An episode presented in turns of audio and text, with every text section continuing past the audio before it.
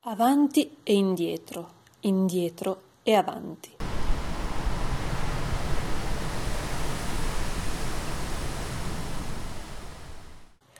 Un leggero vento di lago mi accarezza. L'alba illumina le nebbie d'autunno sospese sull'acqua piatta e scura che tutto cela e molto nasconde. Tutti i giorni, da più di quarant'anni, ripercorro lo stesso tragitto, avanti e indietro, indietro e avanti. Oggi è una giornata pesante. Macchine, moto, uomini e persino un pullman sono accoccolati nel mio grembo. Possono stare tranquilli, li condurrò in un porto sicuro. Il viaggio è breve, ma non per questo degno di minor rispetto. Dopotutto si mollano gli ormeggi e ci si avventura in un ignoto fin troppo conosciuto.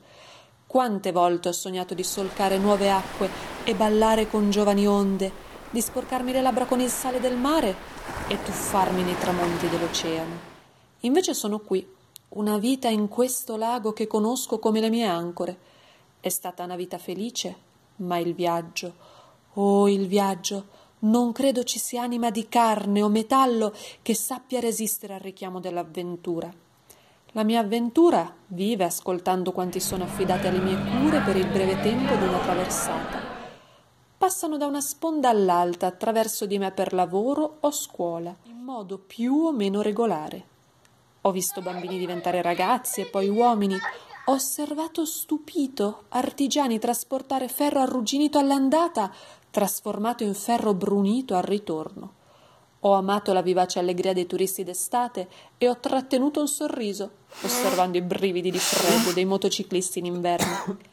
Amo il mondo che trasporto e il mondo che mi permette di trasportare.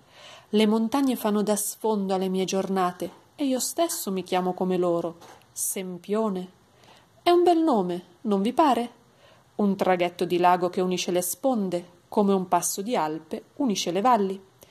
Il porto è lontano, è il caso di accelerare o Mario arriverà tardi a scuola e Laura non riuscirà a fare in tempo a dare un bacio a Marco.